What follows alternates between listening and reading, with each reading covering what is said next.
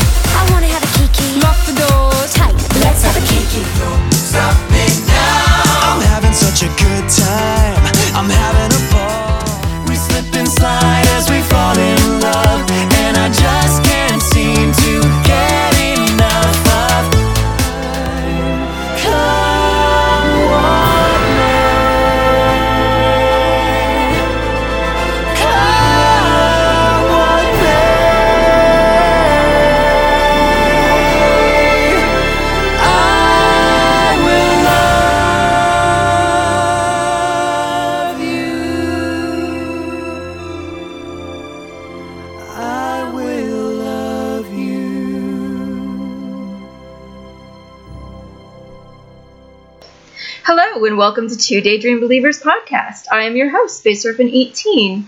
Today we are tackling two uh, episodes. We're doing The Role You Were Born to Play and Glease.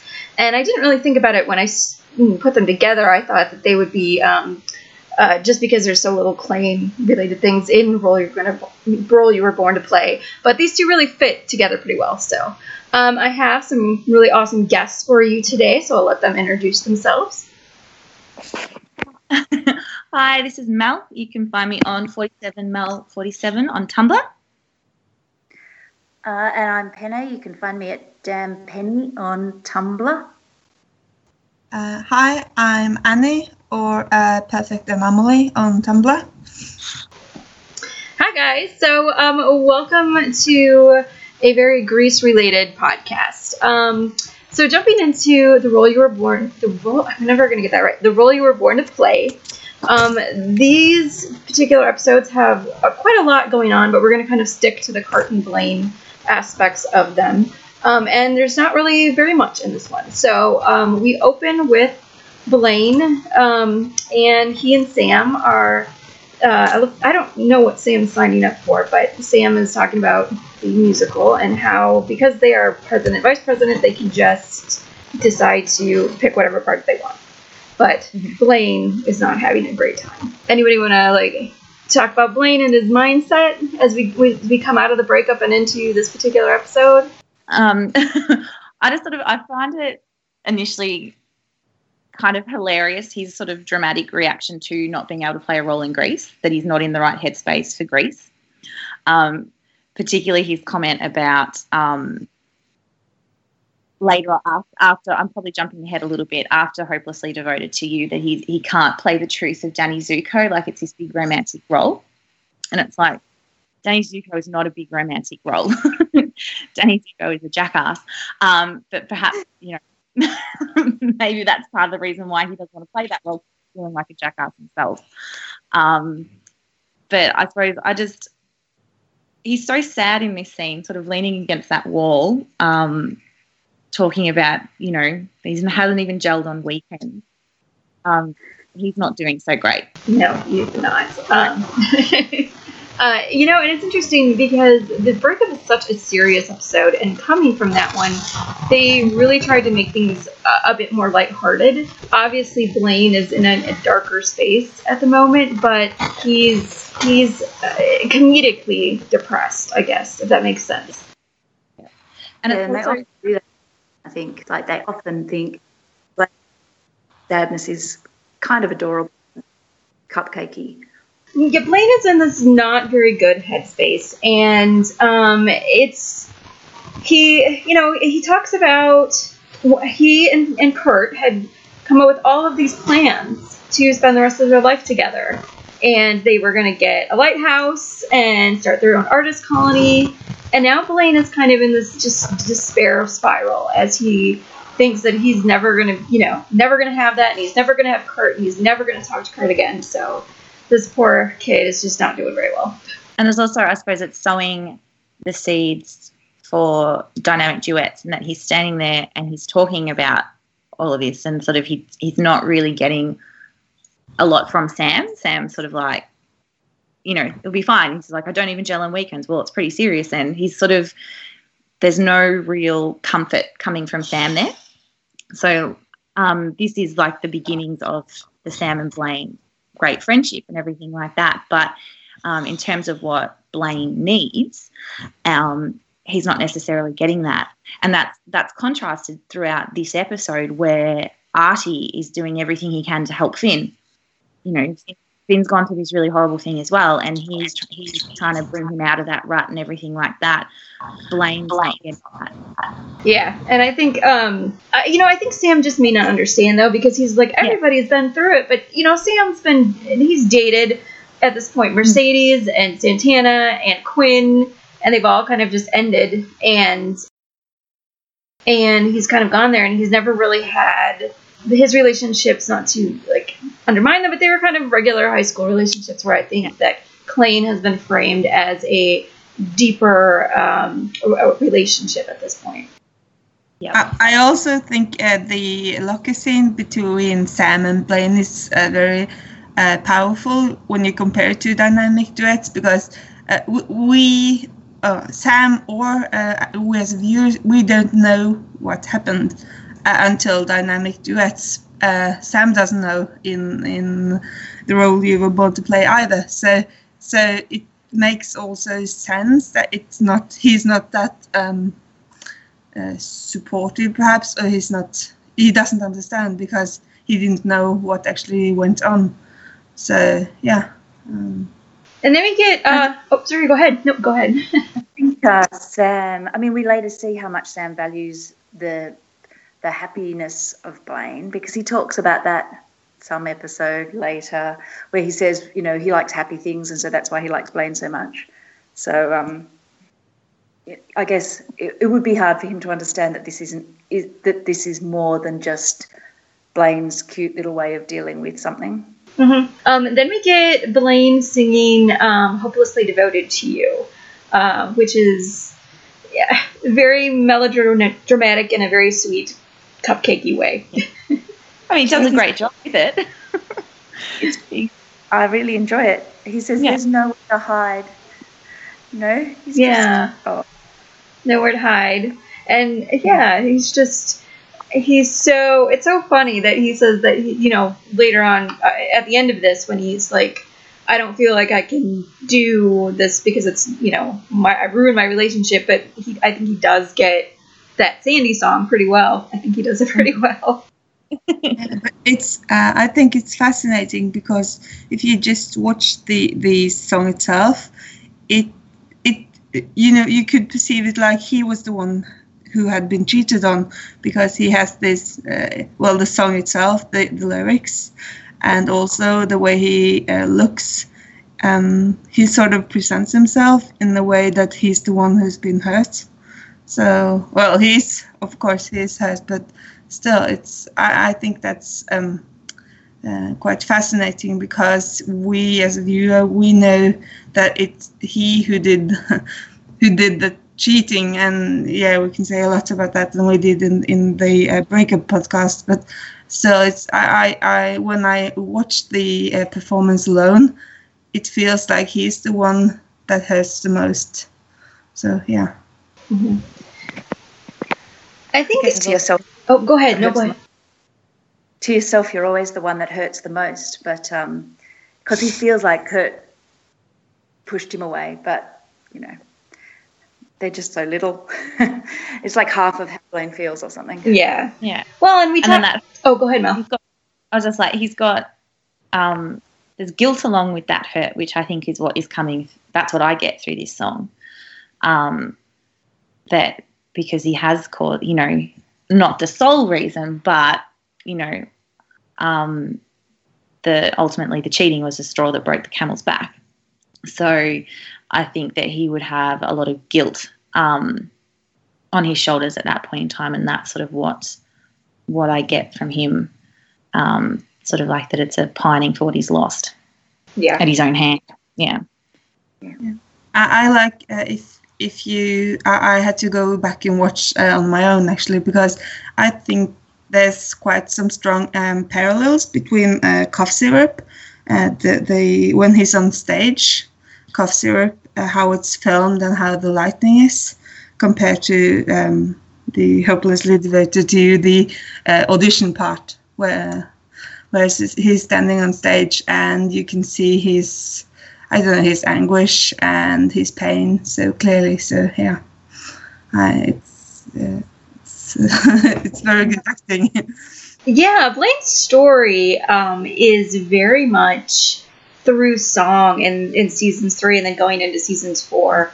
Um, one thing I noticed is that Blaine is not in either of these episodes very much, but um, he has two songs in these two episodes, and he sings a lot in the breakup, and he sings in um, in makeover, and and a lot of his story, especially in season four, is through songs, and and it was in season three, so we're getting a lot of how he feels about everything through music as opposed to dialogue scenes with other people.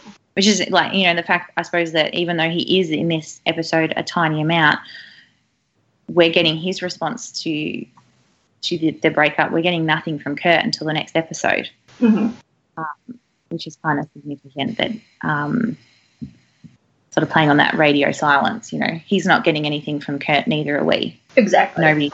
Yeah. And and Um. oh, go ahead. Oh no, sorry. Keep going. Was that on that point that I was just making? Yeah. I've got a new. Okay, I was gonna say off of your point, um, season four kind of shifts focus from Kurt to Blaine, and a lot of season four is Blaine focused. So it makes sense to me that they would frame the narrative like the, a lot of this particular episode is starting with newbie storylines and with Finn storylines that we're not going to really go into, um, but uh, to to kind of like give a little like oh this is what's going on with Blaine and the Klaine stuff post breakup we're going to frame it from Blaine's point of view, and most of the rest of the season is going to be from Blaine's point of view. Yeah. Um, is there any like in terms of the hopelessly devoted to you performance, the fact that there's that segment that like takes off frame by frame that scene from across the universe, So I want to hold your hand. Mm-hmm. I've never They're seen like- it, but I've, I've been told it's it's uh, almost the same setup as they did in that movie. It is it's to the point where the movements of the footballers behind him are the same as in the film. And I I mean, like, I'm curious, like, the the reasoning for that. What you know, what it what they were trying to do with it was it just something fun to do? Um, is there a connection that the fact that it was "I Want to Hold Your Hand" and that's previously been a Kurt song? Are we looking into this too much? Like, I mean, just like they've obviously they've done this deliberately. Um, I mean, the song about from uh, from across the universe is sort of it's she's it's unrequited love. Mm-hmm. She's singing for she's singing to another girl for her love for another girl that she can't have. Um, sort of just wondering what exactly the show was trying to achieve through that. Maybe just thematic overtones. Like here is Yeah. somebody like Blaine is pining or lamenting the breaking up of his Yeah. relationship. So kind of similar themes that way. I've not seen the movie, so I, I can't comment too much. You're not, aren't you like a mad Beatles fan? I am. Isn't that it's sad that I've not seen that. You really should. It's great. So, I, I, I want to note that Blaine has a um, scrapbook of Kurt's that he looks Yeah. through. Mm-hmm. As that Did you down, noted all the photos that I could see. so, in terms of his scrapbook, he's got so he's got photos from Promosaurus, hmm Kurt's graduation photos, Kurt's presidential photo, which is put on top of sheet music. Does, can anybody read that sheet music and know what song it is? Oh, I'll have to take a look at that because I, I can read music. I just haven't. Yeah. Um, national celebration. Interestingly, there is a photo from the night of the breakup I know. He must have taken a ton of promo shots that night because it's on his phone in Makeover too, or in Kurt's phone. So it's a picture from the night they broke up with a comment, "Wish you were here," on the page. Like, oh my god! Really, really? Props. Did we have to use a photo? I think they weren't expecting the Tumblr CSI to, you know. No, they said, well, yeah, they must have said, hey, we're here. We have a lot of, let's just get a lot of, you know, pics for all of these, you know, upcoming things. And they used a lot of stills. Maybe they had, and they were really, I don't remember if they were promoting the breakup a hugely amount at the time, but I'm guessing they just wanted a lot of production sales and they ended up using those for other reasons. Yeah, but it's obvious. It's obviously a page that of Kurt's been sending him stuff. There's like postcards, there's a picture of the Statue of Liberty, a picture of the bike, like the one that Kurt was riding when he and Rachel moved into to the loft and things like that. So that's definitely a page of things that Kurt has been sending him, and he's been collecting them and putting them in a scrapbook. Now, do you think that Kurt has a scrapbook as well? I don't. I can't. I don't really see Kurt as a scrapbooker. Maybe he does something else that's less crafty and more something else. I don't. I don't feel like scrapbooking would be fashionable enough for Kurt. Yeah, exactly. no, sorry, not that Sophisticated enough for Kurt. Yeah. I was just throwing that out there. I have no opinion on it one way or the other. I So did he do this before and then add the breakup photo as they broke up, or did he put it together afterwards to remind himself? That's God, a if you good put the photo from the breakup in there, he's well into self-loathing territory right now, isn't he? Oh, poor Blaine. Oh, So, and then we get, um, I think my favorite aspect of this scene, though, is the end where he's on stage and Artie and Finn are just kind of like, oh, yeah, that was great. You get to be, you know, the, you're the Danny Zuko of our dreams. And, and Blaine says he can't do it. And then he's like, maybe I can be Teenage Angel, but maybe not. yeah. He's just the poor thing, and as I said, like the whole, it's so over dramatic and he he's feeling horrible. Um, but um, you know, and he says like, I just can't, I don't want to let you down, which he's directing that comment to Finn. So I don't know whether that's more about that he has already let Finn down with Kurt or something like that. Um, but my sort of the note that I've written here, sort of Blaine is the Danny Zuko of their dreams. A, you would never say that to a person after their audition, and B, actually no, because the Danny Zuko in the musical is a douchebag, like actually a douchebag, and Blaine is certainly not Danny Zuko. Did they think that Danny Zuko was this big? I mean, like, have did do you think the writers saw Grease? Because well, the thing is, the writer, as and this is this will come up obviously, they're not doing the musical; they're doing the film, and the film Danny is slightly more sympathetic than the stage version, but in both, it's like no, he's a complete the way he treats her. There is nothing romantic about this, um, and it's it's actually But like a 12 year old, say, which sometimes is how they look at things, I think. Yeah. Yeah, that is true. I suppose that. But the thing I'm, because the whole reason I wanted to do this one is I'm currently directing a high school musical version of Grease.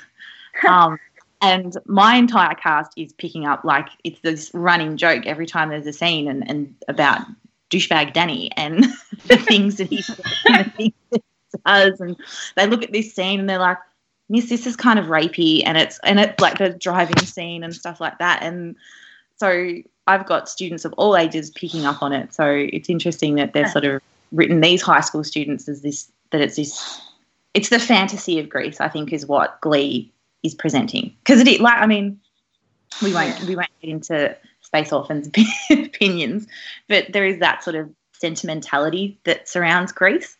And that's what the show is playing on, not necessarily the actual musical. Yeah. hey, I So was the people that Oh, go ahead. in the musical, uh, the people that they put in the musical aren't the people who really think about stuff. Because, I mean, Finn and Artie have never thought about whether something was misogynistic or whatever. No. Neither Blaine probably. And, well, Blaine has, but not in this moment because he's heartbroken. And Marley and Ryder are young and silly. So Yeah. they haven't put anyone in there to, to have that point of view anyway.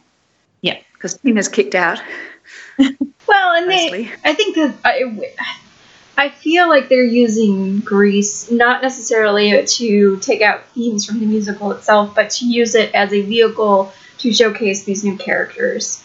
Um, Yep. You know, one reason why, uh, you know, yes, they. I think the breakup narrative would have happened regardless of what they were doing with the newbies, but taking Blaine out means that they don't. They have an excuse now to shove Ryder in and, and put in these other characters in the forefront. They deliberately sidelined all of these older characters to make sure that these newer characters were able to be the focus point, if that makes sense. Yeah. So, hey, and hey, I'm gonna be good. I won't say anything derogatory about Grease. Even if I like the music, I it's just not a favorite of mine. So. Yeah. Um, yeah, so that kind of wraps up the Blaine in, in this episode, and he's basically he's not even background; he's just not really there. Um, we get a, t- a shot of him at the end when the cast list goes up, um, and he's just resigned as Teen Angel.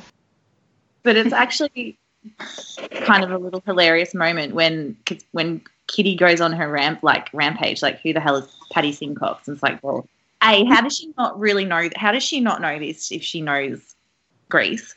Um, and Joe was like, I prayed really hard about this, and Joe makes that comment about maybe because God was like helping people with cancer. And Blaine's like standing next to him with his face, like, yeah, that's a perfectly reasonable explanation for why you oh. And then she returns with the shut it avatar and there's his fate, like the three guys. I think it's Blaine, Sam, and Joe. So it's a tiny little moment, but I, it makes me giggle every time Oh yeah. from their reaction to Kitty at that particular point in time. Yeah. Um, kind of quickly, just I'm gonna quickly go through uh, a lot of this episode. Um, like we were talking about, talks about the newbies. There's just this is the start of when the show really starts to jam pack. When I was trying to like come up with notes and whatnot, I'm like, oh my gosh, there's so much stuff going on. We've got Finn coming back to Lima after you know his breakup with Rachel and trying to really get his footholding um, in a new place, and it's kind of the beginning. Uh, these two episodes are the beginning of him being a teacher. Um, Artie is kind of you know is directing with him and kind of helps Finn along in that. Um, we have Will and Emma having marital issues, or I guess they're not married yet, but you know relationship issues that Beiste helps out with, and that that plotline is actually I think kind of funny. Um, but Will ultimately goes to Washington on his own, and that is done more or less so that Finn can get a to be the focal point uh, character. Um, and then we have all of these newbie stories. We get the introduction of Ryder, who is kind of the new Finn. We get Marley and her, you know, kind of dealing with these two guys that seem to like her, and then her the eating disorder stuff with Kitty. And then we have, you know, Tina being really angry uh, about everything, and we have Unique who wants to be Rizzo. I mean, there's just so much in here. I'm like, okay. So, and then of course the, the return of Mercedes and Mike, who don't really get to do much, but they're there. So, uh,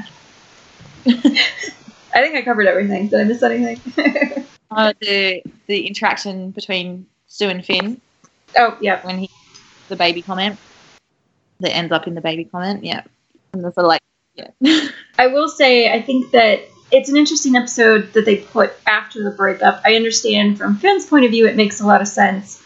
Um, and then they often do some really comedic things uh, post serious episodes. Um, but I kind of wonder uh, what do you guys feel about it being like it's not necessarily a continuation of the breakup storylines, with the exception of Finn. It kind of decides to take the show in another direction for a few episodes. So.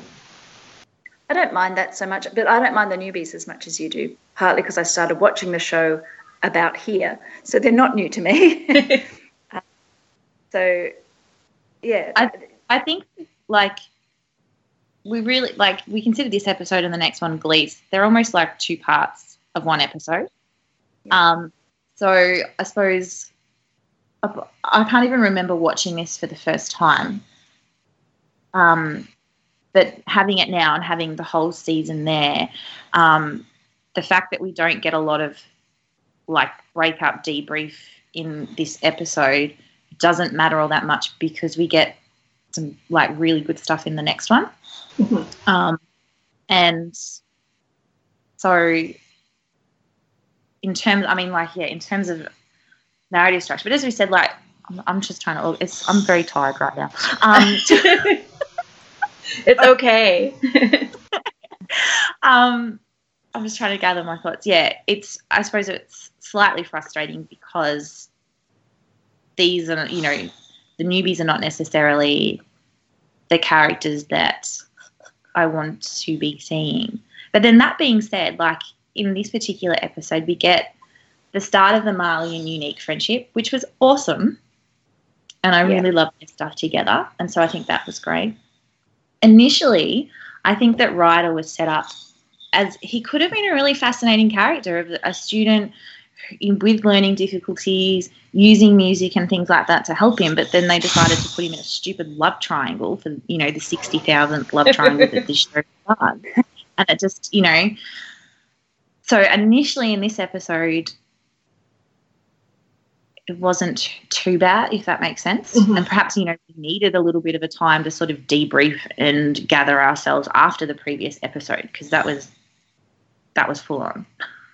I, So we- I also find it much easier to watch now because now I kind of know the, the season four newbies.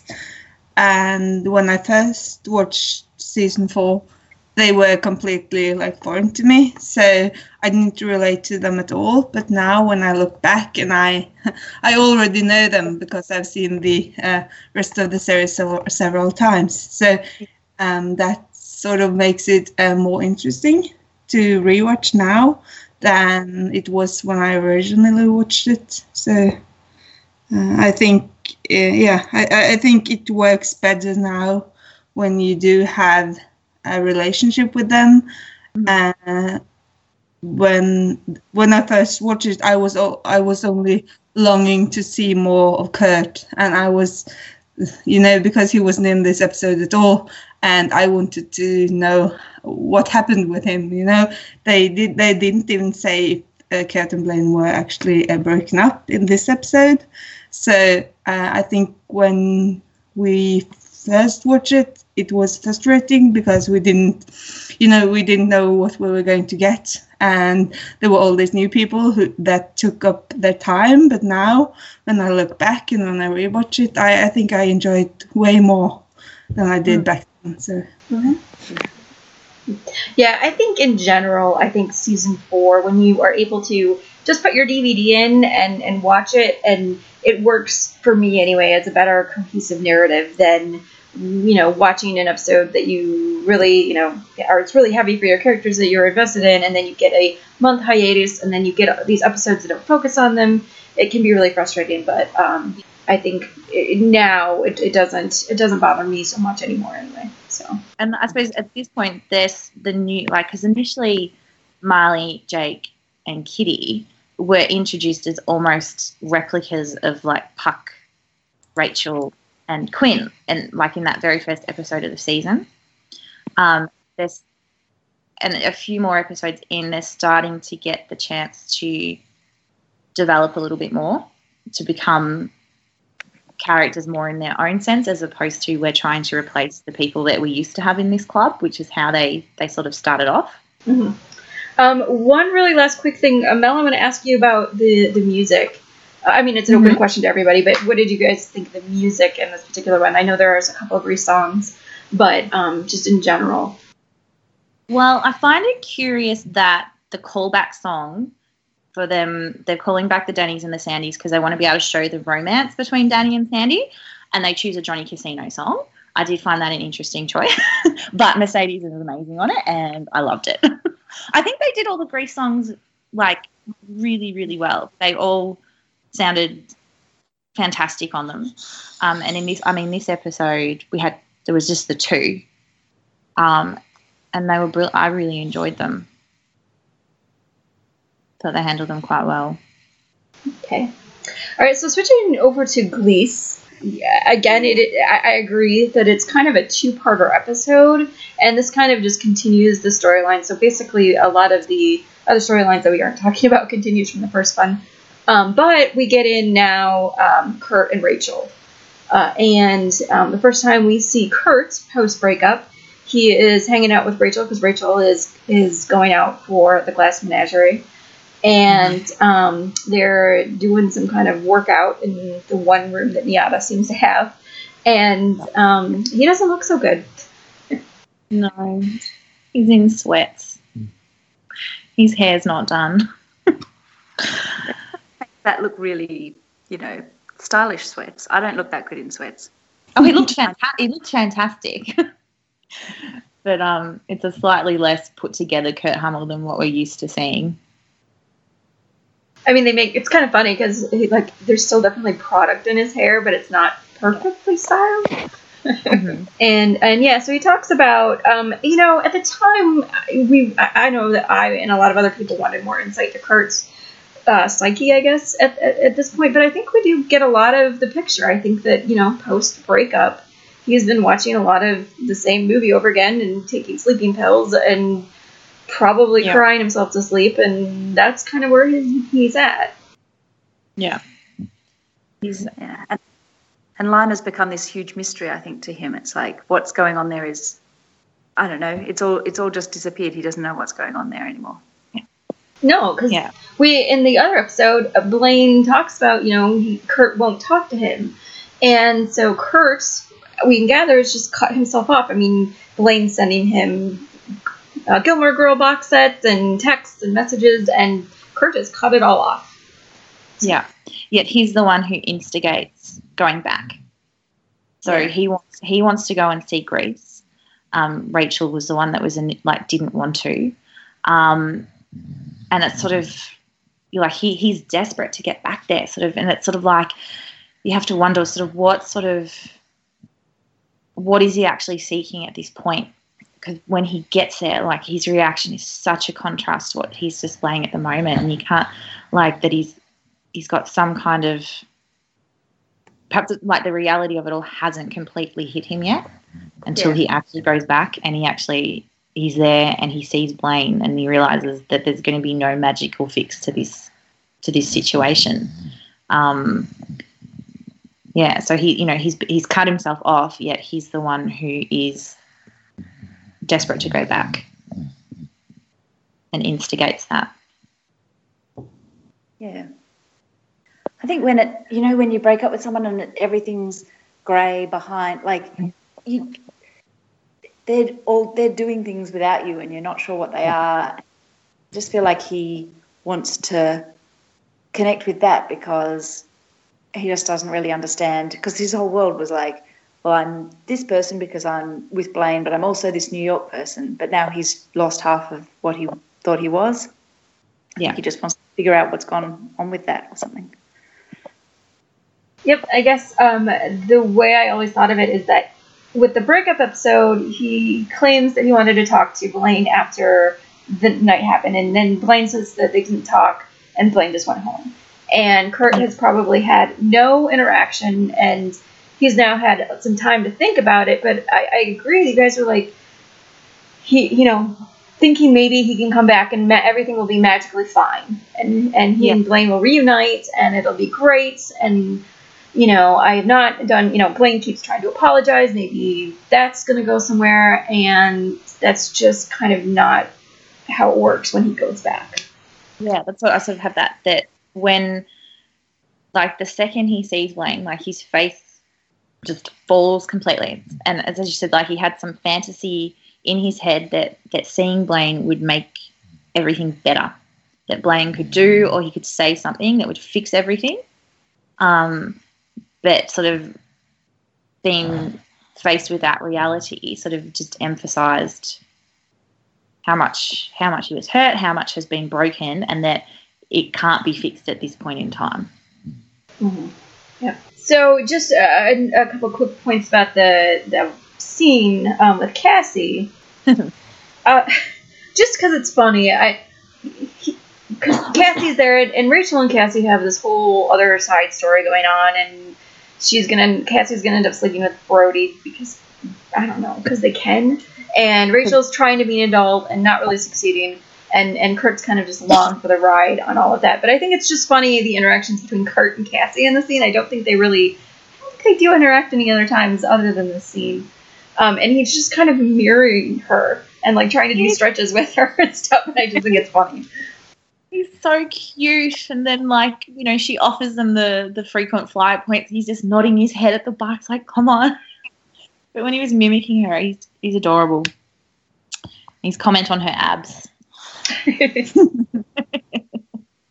He, yeah, I mean, she seems so polished and um, in a way that Kurt would probably admire, I guess. Yeah. Yeah. Well, and also, you know, she kind of hits the nail on the head in the way that Rachel doesn't, because she's like, "Hey, if you're not over your exes, go deal with that." And Yeah. and he kind of latches onto that, where Rachel is trying to ignore all of it and be Ms. Adult and be like, "I'm over it. I'm done. I'm fine." Yeah, but didn't uh, Rachel get sort of a closure during uh, the scientist because she actually went back? It wasn't just uh, Finn's fantasy, I think. So she did go back and talk to Finn, but Kurt and Blaine uh, haven't really talked after the breakup. And yeah, as I said earlier, they haven't even probably even decided if they are broken up. So it seems uh, likely that Rachel feel like she's moved on, sort of, or she know she knows where uh, she and Finn is at the moment, but Kurt doesn't really know. Uh, I think she thinks that because she has this like when she does go back to Lima, Lima, Lima um, she sort of has gets hit with it all as well. So at this point, she, I think at this point in time, she definitely thinks that she's fine, that she's over it, that she's moving on, she's going to get a role in an off Broadway play, and she's got a new fella, and everything's all wonderful. Um, but upon returning to McKinley, she sort of gets hit with the reality stick as well. Yeah. Well, I think that uh, Mel, you hit the, the nail on the head with that one, where she's got all of these other things that you know she's got Brody, and she's got this glass menagerie part that she's going out for, and she's got a lot of other things to help propel her into this new life in New York, where Kurt doesn't. I mean, uh, like uh, as we said, um, he's kind of just watching movies and not really doing anything. Hmm. Yeah. And everything he's doing is like supporting Rachel in her auditions or whatever. Yep. Um, so they do go back, and we get this small little moment of them walking down the halls and they're reminiscing about high school, and it, it's like they've been away for ten years and not just six months or something. I don't think you know, this month. that- No, it's been like that is the very first moment I ever watched of Glee. There, them walking down the hallway. So yeah, do you want to talk about because one of the reasons why I wanted you on this podcast because the scene that's coming up um, between you know Finchel and Klaine and specifically between um, Blaine and Kurt. Um, it was really hard for us like that, that have been watching for a long time, and it's like oh more angst. But you told me once that this is one of the reasons you started watching the show, so I'm very fascinated by that thought. I started watching was because because I it ju- I just accidentally had it on in the background. I wasn't looking to watch anything in particular. It just turned on on the channel, whatever. And then I looked around and saw these boys who I'd really never seen before, um, and I I don't know they were they're they're, they're wonderful um, heartbreak and chemistry and the way that Blaine is like looking at Kurt and hopeful and guilty and Kurt can't even look at him and I, I felt that that interplay between those two characters was so beautiful but then I started watching Glee. um, so out of heartbreak. but it just made me reunion stories basically. So then I started writing reunion stories and um, and once you start doing that then you have to watch a bit more. I just thought it was really interesting that like um, you you took this you know you saw like the pain and the dark place that these characters were in and we're like oh this is interesting. I want to see more of this. When at the time everybody was like this sucks. We hate it. We're stopping watching. And and it's kind of cool to have that kind of um, new fresh perspective to make us or make me anyway I really appreciate oh there's a really interesting story going on here yeah, and they did beautifully. So, well, to me, because I wasn't watching before, so I wasn't hurt by the breakup, which is unfortunate. And and I, I did actually find it very difficult to go back and watch the breakup episode because I didn't want to watch the bad bit. I wanted to watch them coming back together because from that very moment, I could see that these people were going to be together you know, that this was the whatever forever um, relationship. And so I didn't want to watch the breakup because that would be watching like the the um, you know the fall before I felt like we would very clearly get the um, rebuilding over time.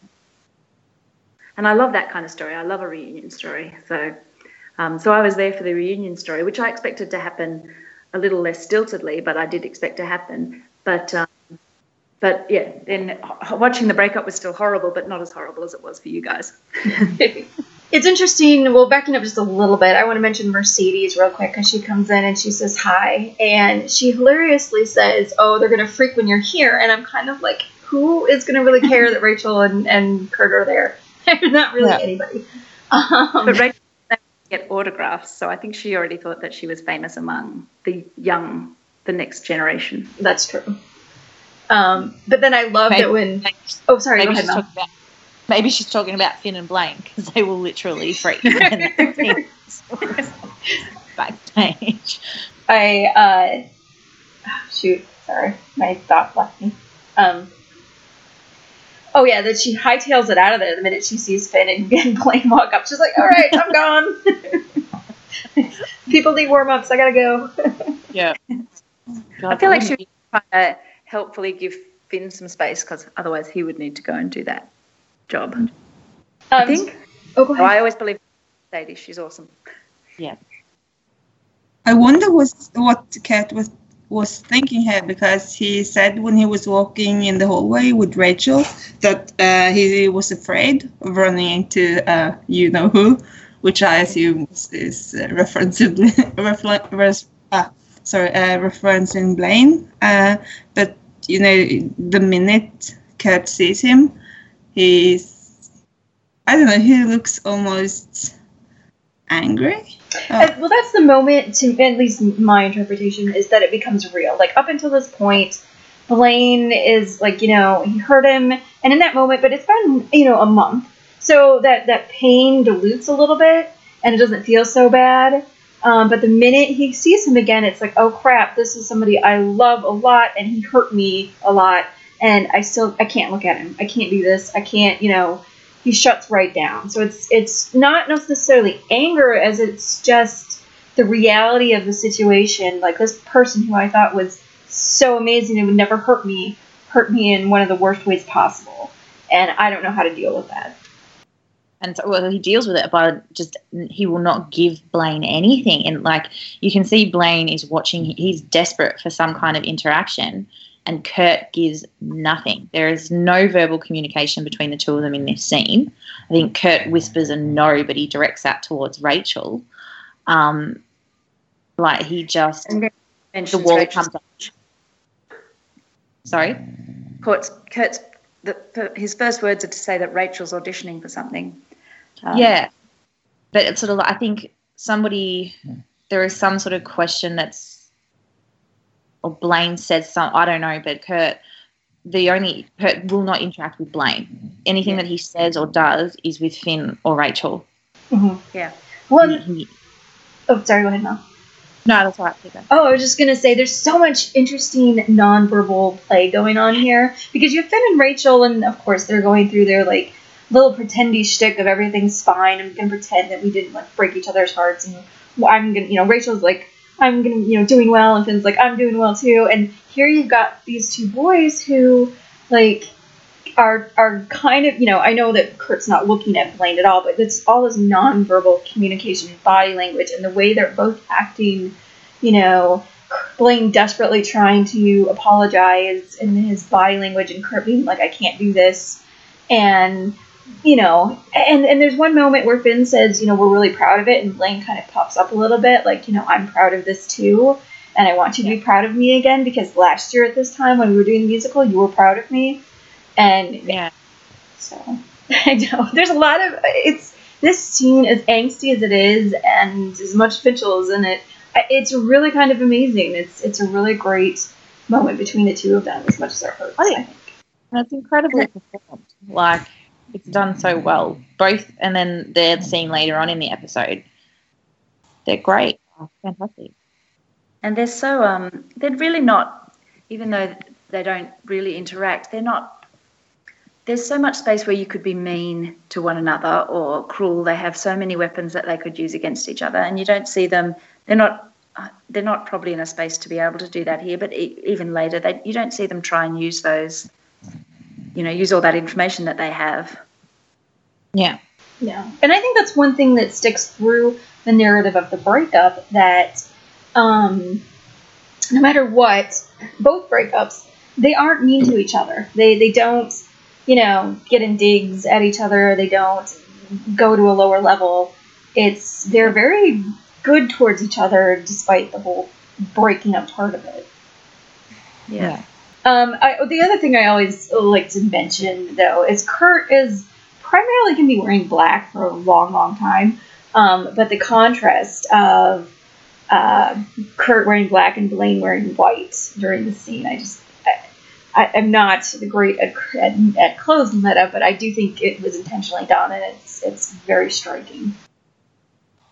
Yeah. It's it's also I I, I think you know the black and white uh, metaf- usually metaphors are like sinner and saint, but here it's we as a viewer we we we know that the Blaine is the sinner, uh, yet he's like the angel in this episode, and he's wearing white, whereas Kurt is uh, wearing black.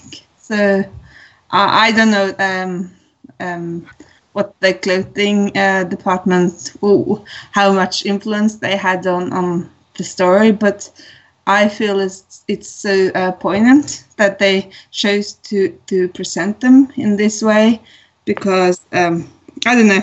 I just feel that um, w- we talked a lot about this in the last podcast, but um, even though uh, Blaine was uh, responsible for for the cheating. Um, uh, I think uh, Kurt was uh, co-responsible for the breakup, like overall. So it's uh, I don't know if it was intended like a saint and a sinner uh, metaphor, but I still find it um, particular that they chose those colors or, or those images for them uh, when they first met after the breakup. Well, yeah, and if you're an angel, you're supposed to be there to save. I mean, he, and Blaine was always supposed to be, I guess, when he was introduced, sort of supposed to be the one to save. And here's another image where he's an angel. I guess. White knight. Yeah, exactly. White knight, angel, and that sort of stuff. And yeah, but also Kurt just moved to New York. He has to wear black all the time. Yeah, It's like a rule. that is true.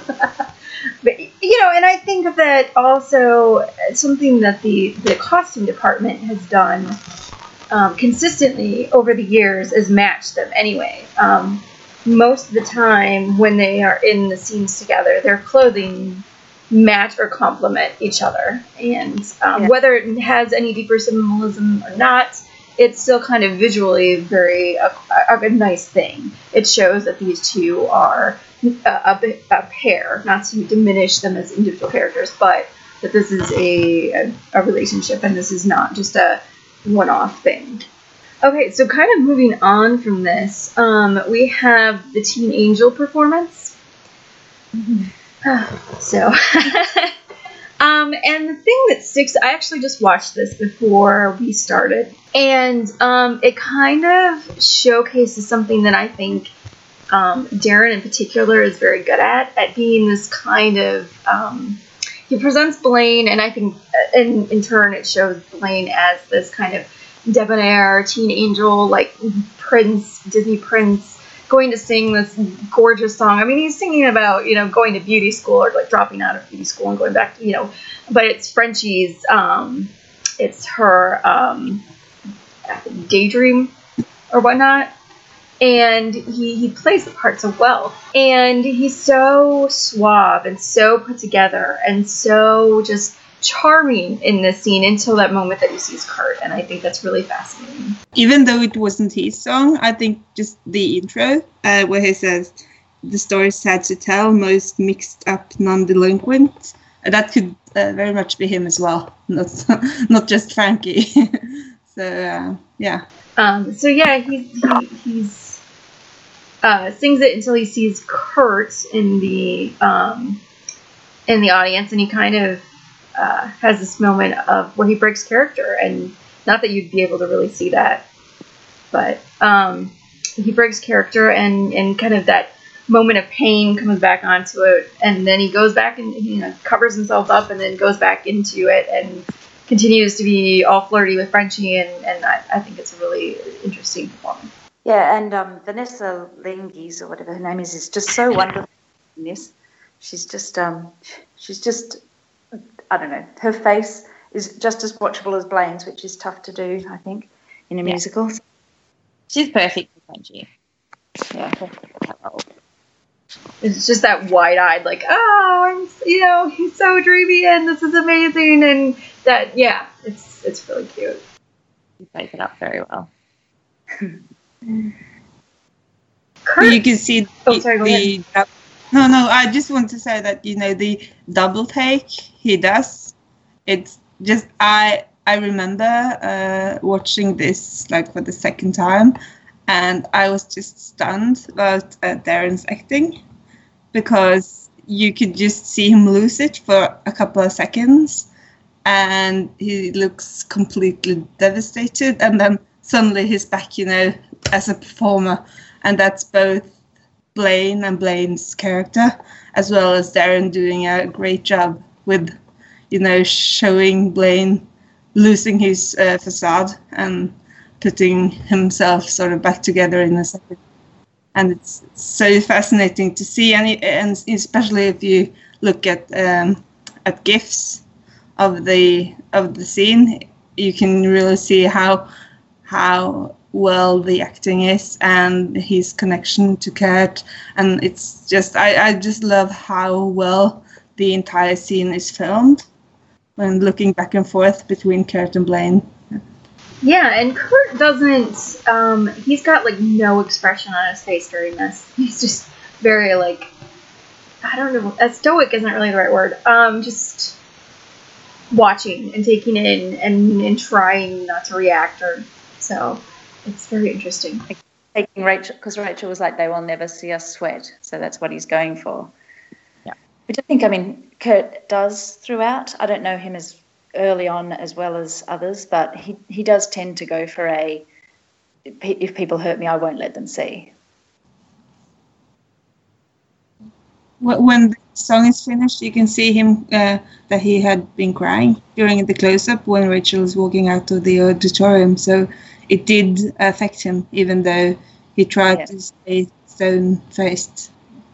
Well, yeah, what kind of an it's an interesting mockery maybe because Blaine is playing Teen Angel, like the, he was brought on the show to be the White Knight Disney Prince type Yeah. character, and here it is pres presented on stage, and we know that deep down, you know, Blaine is not this perfect character. They no longer have this perfect romance, so the juxtaposition of that is really interesting. All right, so Yeah, it's like Oh, sorry. Joke of it. They've made a joke of that whole of the whole thing, you know. Um, Blaine saying that he could maybe play that part, and then him being in all white and Kurt being in all black, and then moving on to playing it, and he's all on stage in white and Kurt's in the dark in the black. So it's just, um, I guess they turned around the Teen Angel thing pretty well. Um, the other um, performance I want to talk about real quickly is that you're the one that I want, um, which Marley and Jake, not Jake, uh, Ryder sing first, and then Finch Finch will come in because I think Rachel at this point is daydreaming, and Finn and Rachel may be having a shared daydream. I don't know. I can't tell. Um, It's Rachel's fantasy. Rachel's fantasy. Uh, Yeah, it's and- like I think it's interesting that first I just want to I just want to give a short shout out to Cory Monteith's singing because I rag on Finn a lot, but he, I mean, you can tell he has had a vocal coach, and he sounds really good on this performance. And and um, they when they come in after Marley and Ryder, I'm like, wow, this is really good. They're both really good with this. So, but yeah, then that we little get the little callback to the pilot with the two of them Yeah. sort of in that in her fantasy like it starts with the two of them back in the very first episode it cracks me up. They leave the reaction that Kurt has in that in the pilot scene.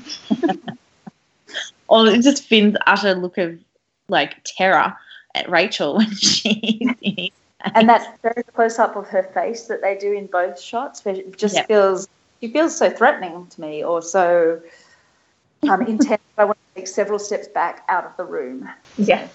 Whereas Marley and whereas Marley and Ryder we only see from the audience because they're not fantasy. They're just they're doing the performance. So yeah. Whereas that I find it quite disturbing. I don't really want to see Rachel that close. I don't. I don't mind her. It's just people shouldn't be that close to me.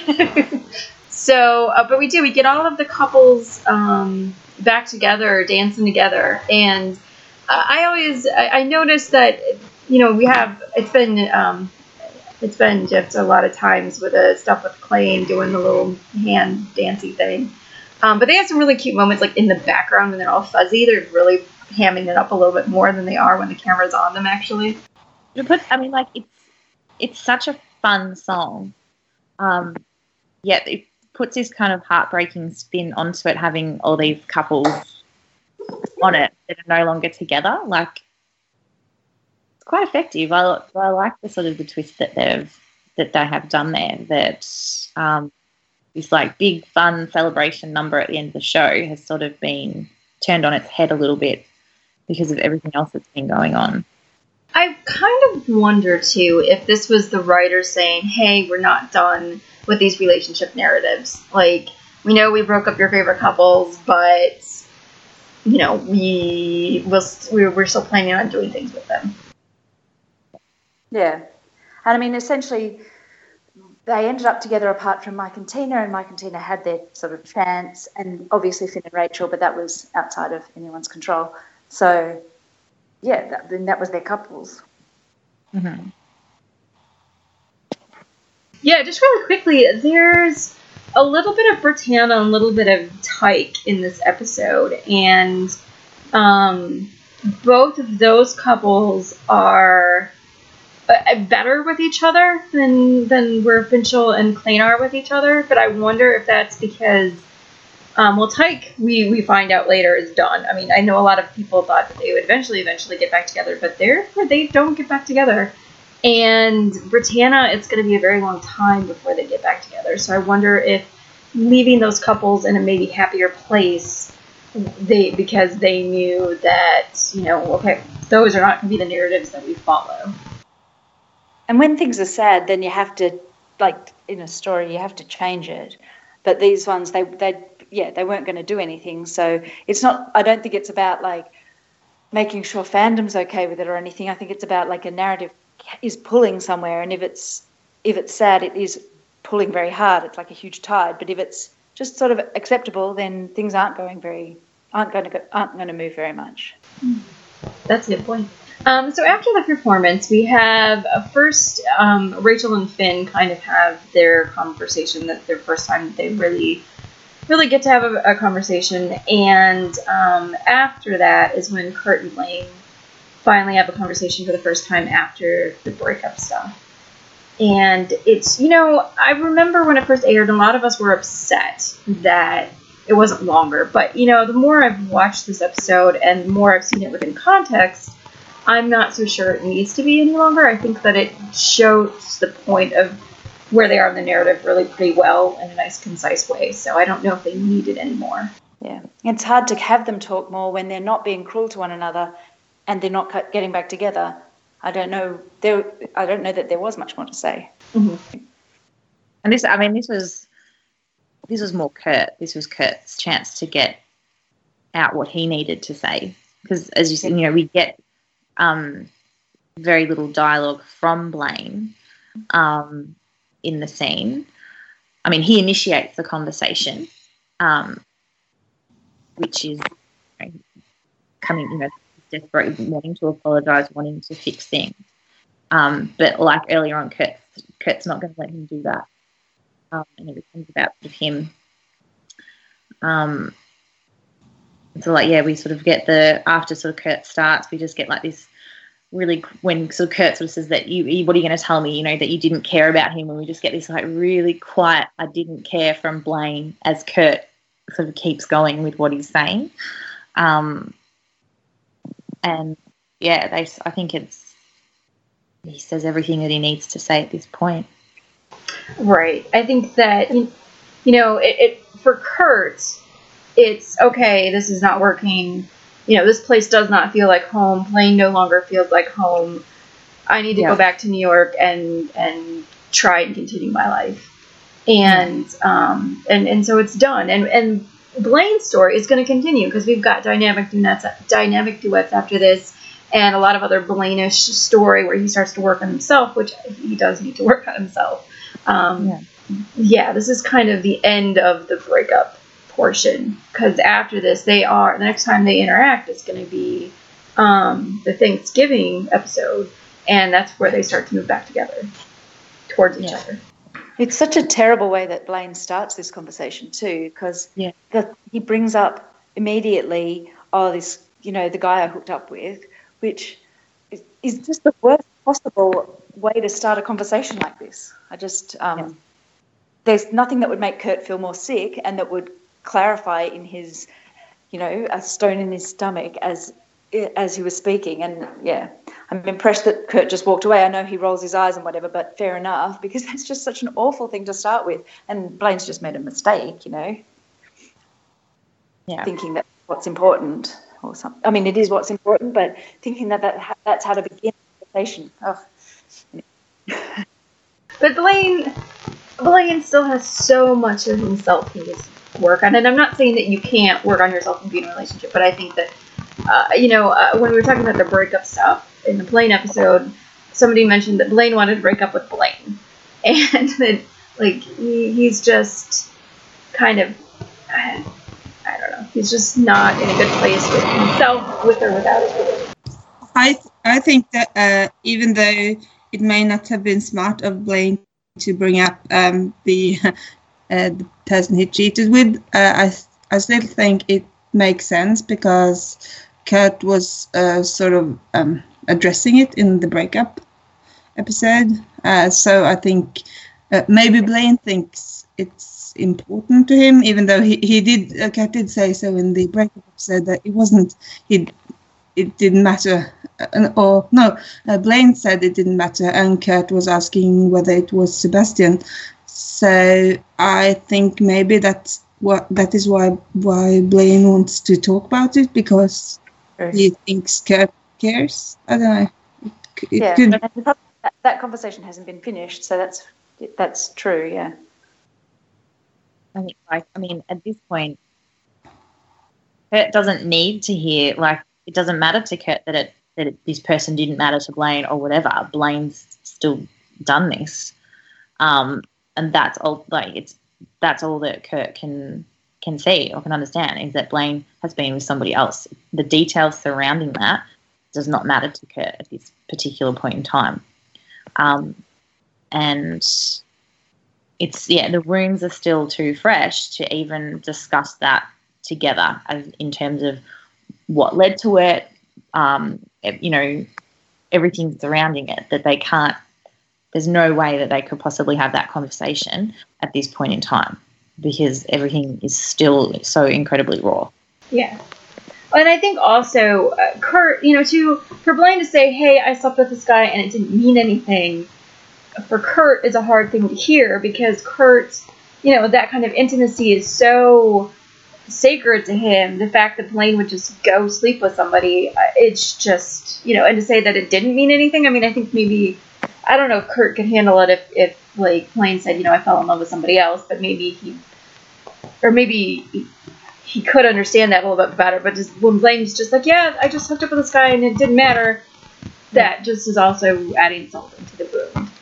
yeah it's sort of like well what does that say about our relationship if you're going to risk that with somebody that doesn't matter Yeah. it's sort of perhaps where, where i would imagine Kurt is coming from. And at the same time, I would like to mention that Kurt saying that you are no longer my home and Kurt leaving again is what devastates Blaine even more because Blaine is, you know, has a rocky relationship with his family and is kind of always feeling like he's, you know, on his own or alone or, or his one of his fears is being alone all the time and so for Kurt to be like, you know I'm done and, you know, goodbye. Well, he doesn't actually say goodbye, but like that is devastating to Blaine. So, yeah, it's it's a hard little thirty seconds. Yeah. And it also reminds Blaine of what, because even saying it's about trust and you're not, this isn't home anymore, you're not home anymore, that says to Blaine what they had and the things that he thought had already gone, you know, that he essentially gave up by, he, I don't know, it just reminds him of all that he's lost as well as reminding him of um, now the future doesn't have. Well, yeah, and it's kind of interesting now that I think of it, um, how this is, you know, the opposite. I mean, last year at this time, they were doing West Side Story, and they were finding that physical intimacy with, with each other for the first time.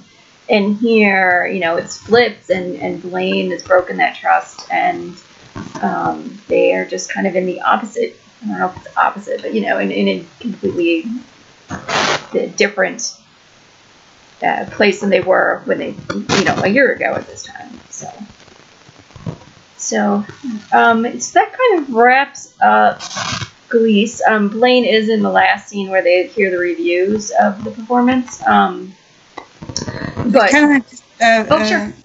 I just wanted to say, uh, I think uh, one cat says in the end of the hallway scene that uh, I don't trust you anymore.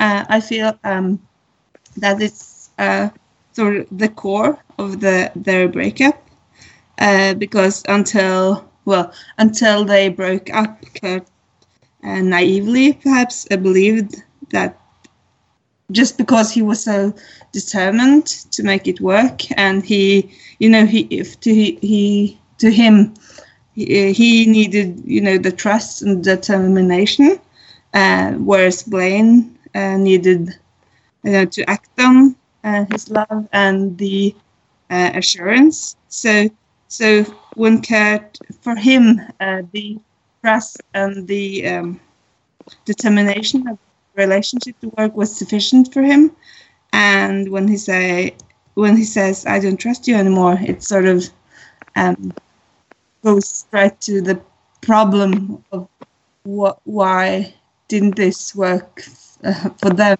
but for Kurt in particular. It, um, that was i think that was why why the cheating happened in the first place because Blaine didn't get what he needed, and now uh, Kurt got his trust um, smashed. Yeah, okay, that wasn't very eloquent. But, yeah. no, I get you. Oh, You're just kind of So- tying it in. Oh, I'm echoing. I'm echoing. No, it just it was tying everything. You know, the nice thing about season four, uh, when we talked in season three a lot, a lot of things were episodic. I mean, yeah, there were some plot lines that would, you know, continue through the season. Finchel obviously had a big one, but most everything was episodic. And this one, you know, these storylines are going to continue all through this season. So everything kind of just builds on what came before it. So yeah, um, did anybody else have anything they want to talk about before? I mean, we're not going to really get into. There's a lot of stuff that goes on in this episode, um, and tying in with the one before it, and it's it's I noticed that I noticed that when I watched this episode, because I, I, um, you know, this is where I started watching it, so I always put it fairly high up on my um, list of episodes that I like. But when I watched it again, I thought, why? Because there's, I mean, apart from the the Klaine stuff, it's really appalling. This episode is just terrible.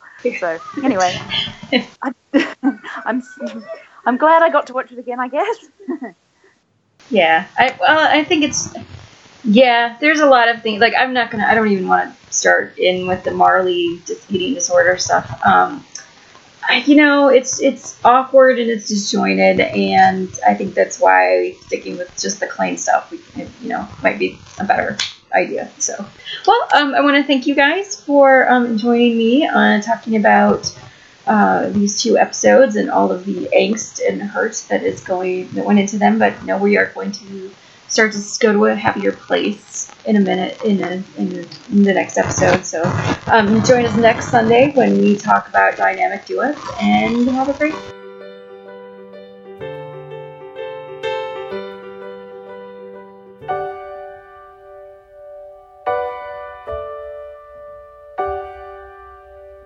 Finally found you, my missing puzzle piece. I'm complete.